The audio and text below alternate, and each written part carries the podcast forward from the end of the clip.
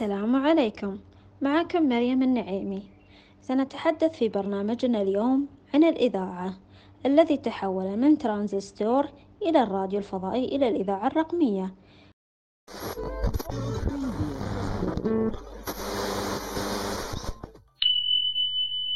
تعريف الإذاعة اتصال صوتي تتم من خلال موجات الراديو بحيث تقوم محطات البث الفردية بنقل الأخبار. الموسيقى وأنواع المختلفة من البرامج إلى المستمعين الراديو. في رياض تجويد هناك أيضا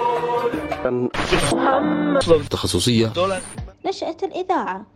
من الصعب تحديد تاريخ ولادة الراديو أو تسمية مخترعه فهو وليد من سلسلة من اكتشافات التي تتابعت وتكاملت تدريجيا على مدى سنوات كثيرة إلا أن الذي أثبت إمكانية ذلك عمليا كان ماركوني الذي أطلق أول بث إذاعي يتكون من شفرة مورس أو التلغراف اللاسلكي تم بثه من محطة مؤقتة أنشأها ماركوني في عام 1895 Hi, everybody all over America. This is your cousin Brucey. It's the WABC Party Go Go.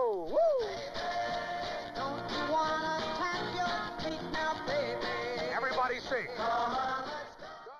أدوات وتطبيقات الإنتاج الإشارات الكهربائية الصادرة عن الميكروفونات أو الأشرطة المغناطيسية تنقل الإشارات إلى المرسل الذي يقوم بتعديل موجة الراديو. ثم تنتشر هذه الموجة الحاملة للمعلومات في الفضاء ويلتقط هواء استقبال تلك الموجة ويوصلها إلى مكبر الصوت. إنشاء البودكاست.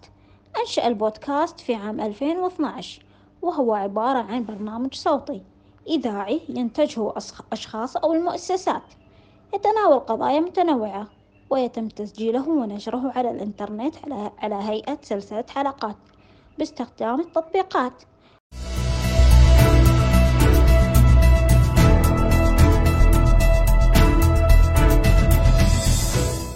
قنوات على البودكاست مثل قناة الحياة المتزايدة وقناة هايبر لينك وقناة بودكاست فنجان. ربط البودكاست تم ربط البودكاست بالإنترنت بعد التطورات العديدة. التي شهدها العالم فأصبح راديو رقمي يستطيع الجمهور الاستماع إليه في الأوقات التي تناسبهم. وشكرا لكم ولحسن استماعكم. من مكة أرابيا قصة يا أخي الكريم أنا لك هذا الإنسان. سوف نلتقي. وذكر الخط.